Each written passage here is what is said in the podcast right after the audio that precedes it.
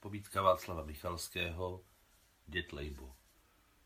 Když uviděl krásnou věc, starý Děd Lejbo obyčejně říkával: vzal bych za ní tolik rublů. Především vzal, nikoliv dal.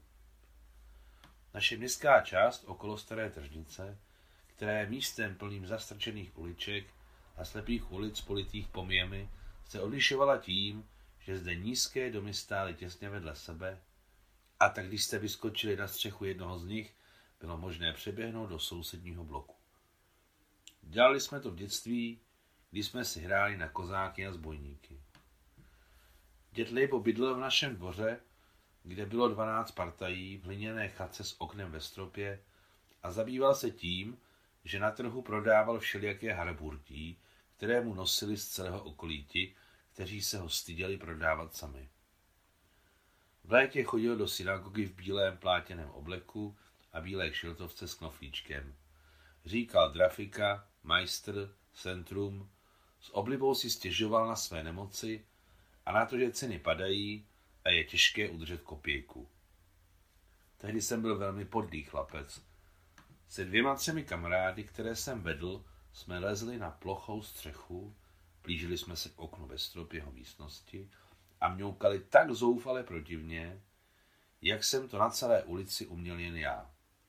A pak, když jsem získal baterku na ruční pohon, zalíbilo se mi svítit spícímu dědovi do obličeje, zalévat místnost náhlými záblesky, aby se, když se probudí, nemohl zorientovat, co se děje.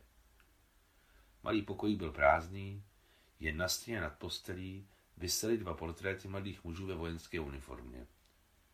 Později jsem zjistil, že to jsou dědovi synové Lev a David, kteří padli na frontě. Poslyšte, už na to nemám sílu. Znovu se mi zdálo bombardování, znovu o Kyjevu, říkal po ránu sousedům, a ty proklatý kočky, předtím se nedá utéct, musím si postavit opravdové okno. Děd Lejbo zřejmě raději mluvil o svém budoucím okně dokonce více, než o nemocích a penězích. Vzpomínám si, když o tom okně mluvil, jeho hnědé oči vlhly, špička malého nosu mu zčervenala, sundával si brýle a vzrušeně si čistil skla cípem plátěného saka. Léta šla, život byl každý den lepší. Ceny za starou vetež katastroficky padaly, šance zbohatnout a postavit okno byly u dědy Lejba stále menší a menší. Bylo mu osmdesát, když ho jednoho krásného letního dne pozvali na vojenský komisariát. Dědo měl si dva syny, Lva a Davida.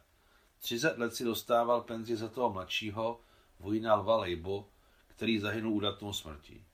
A tvůj starší syn, kapitán David Lejbo, byl považován za nezvěstného. Nyní vyšlo najevo, že také padl údatnou smrtí. Za mladšího si dostával devatenáct rublů měsíčně, ale za staršího by ti náleželo šedesát, protože byl důstojník. Dej to k soudu a dostaneš rozdíl za třicet let. Stalo se, že jsem tenkrát přijel domů na návštěvu. V našem domě bydlela spousta nových lidí. Vždyť od doby, co jsem mňoukal na střeše, uplynulo dvacet let. Děd Lejbo mne pozval k sobě. Vyprávěl mi o besedě na vojenském komisariátu a požádal mne, abych spočítal, kolik to bude. čtrnáct tisíc sedm set šedesát rublů, sdělil jsem mu za minutu. A ve starých? Zeptal se děda třesoucím se hlasem. Ve starých skoro sto padesát tisíc. To bude stačit na nové okno a nový dům. Pojďte, napíšu žádost. Ne, zastavil mě děd Lejbo. Není potřeba, požádal jsem tě, abys to spočítal jen ze zvědavosti. Zamyslel se, vzdychl a tiše dodal. Ne, ne, jak bych Levko mne celý život živil, jak ho teď pomoct radit? Ne, ne.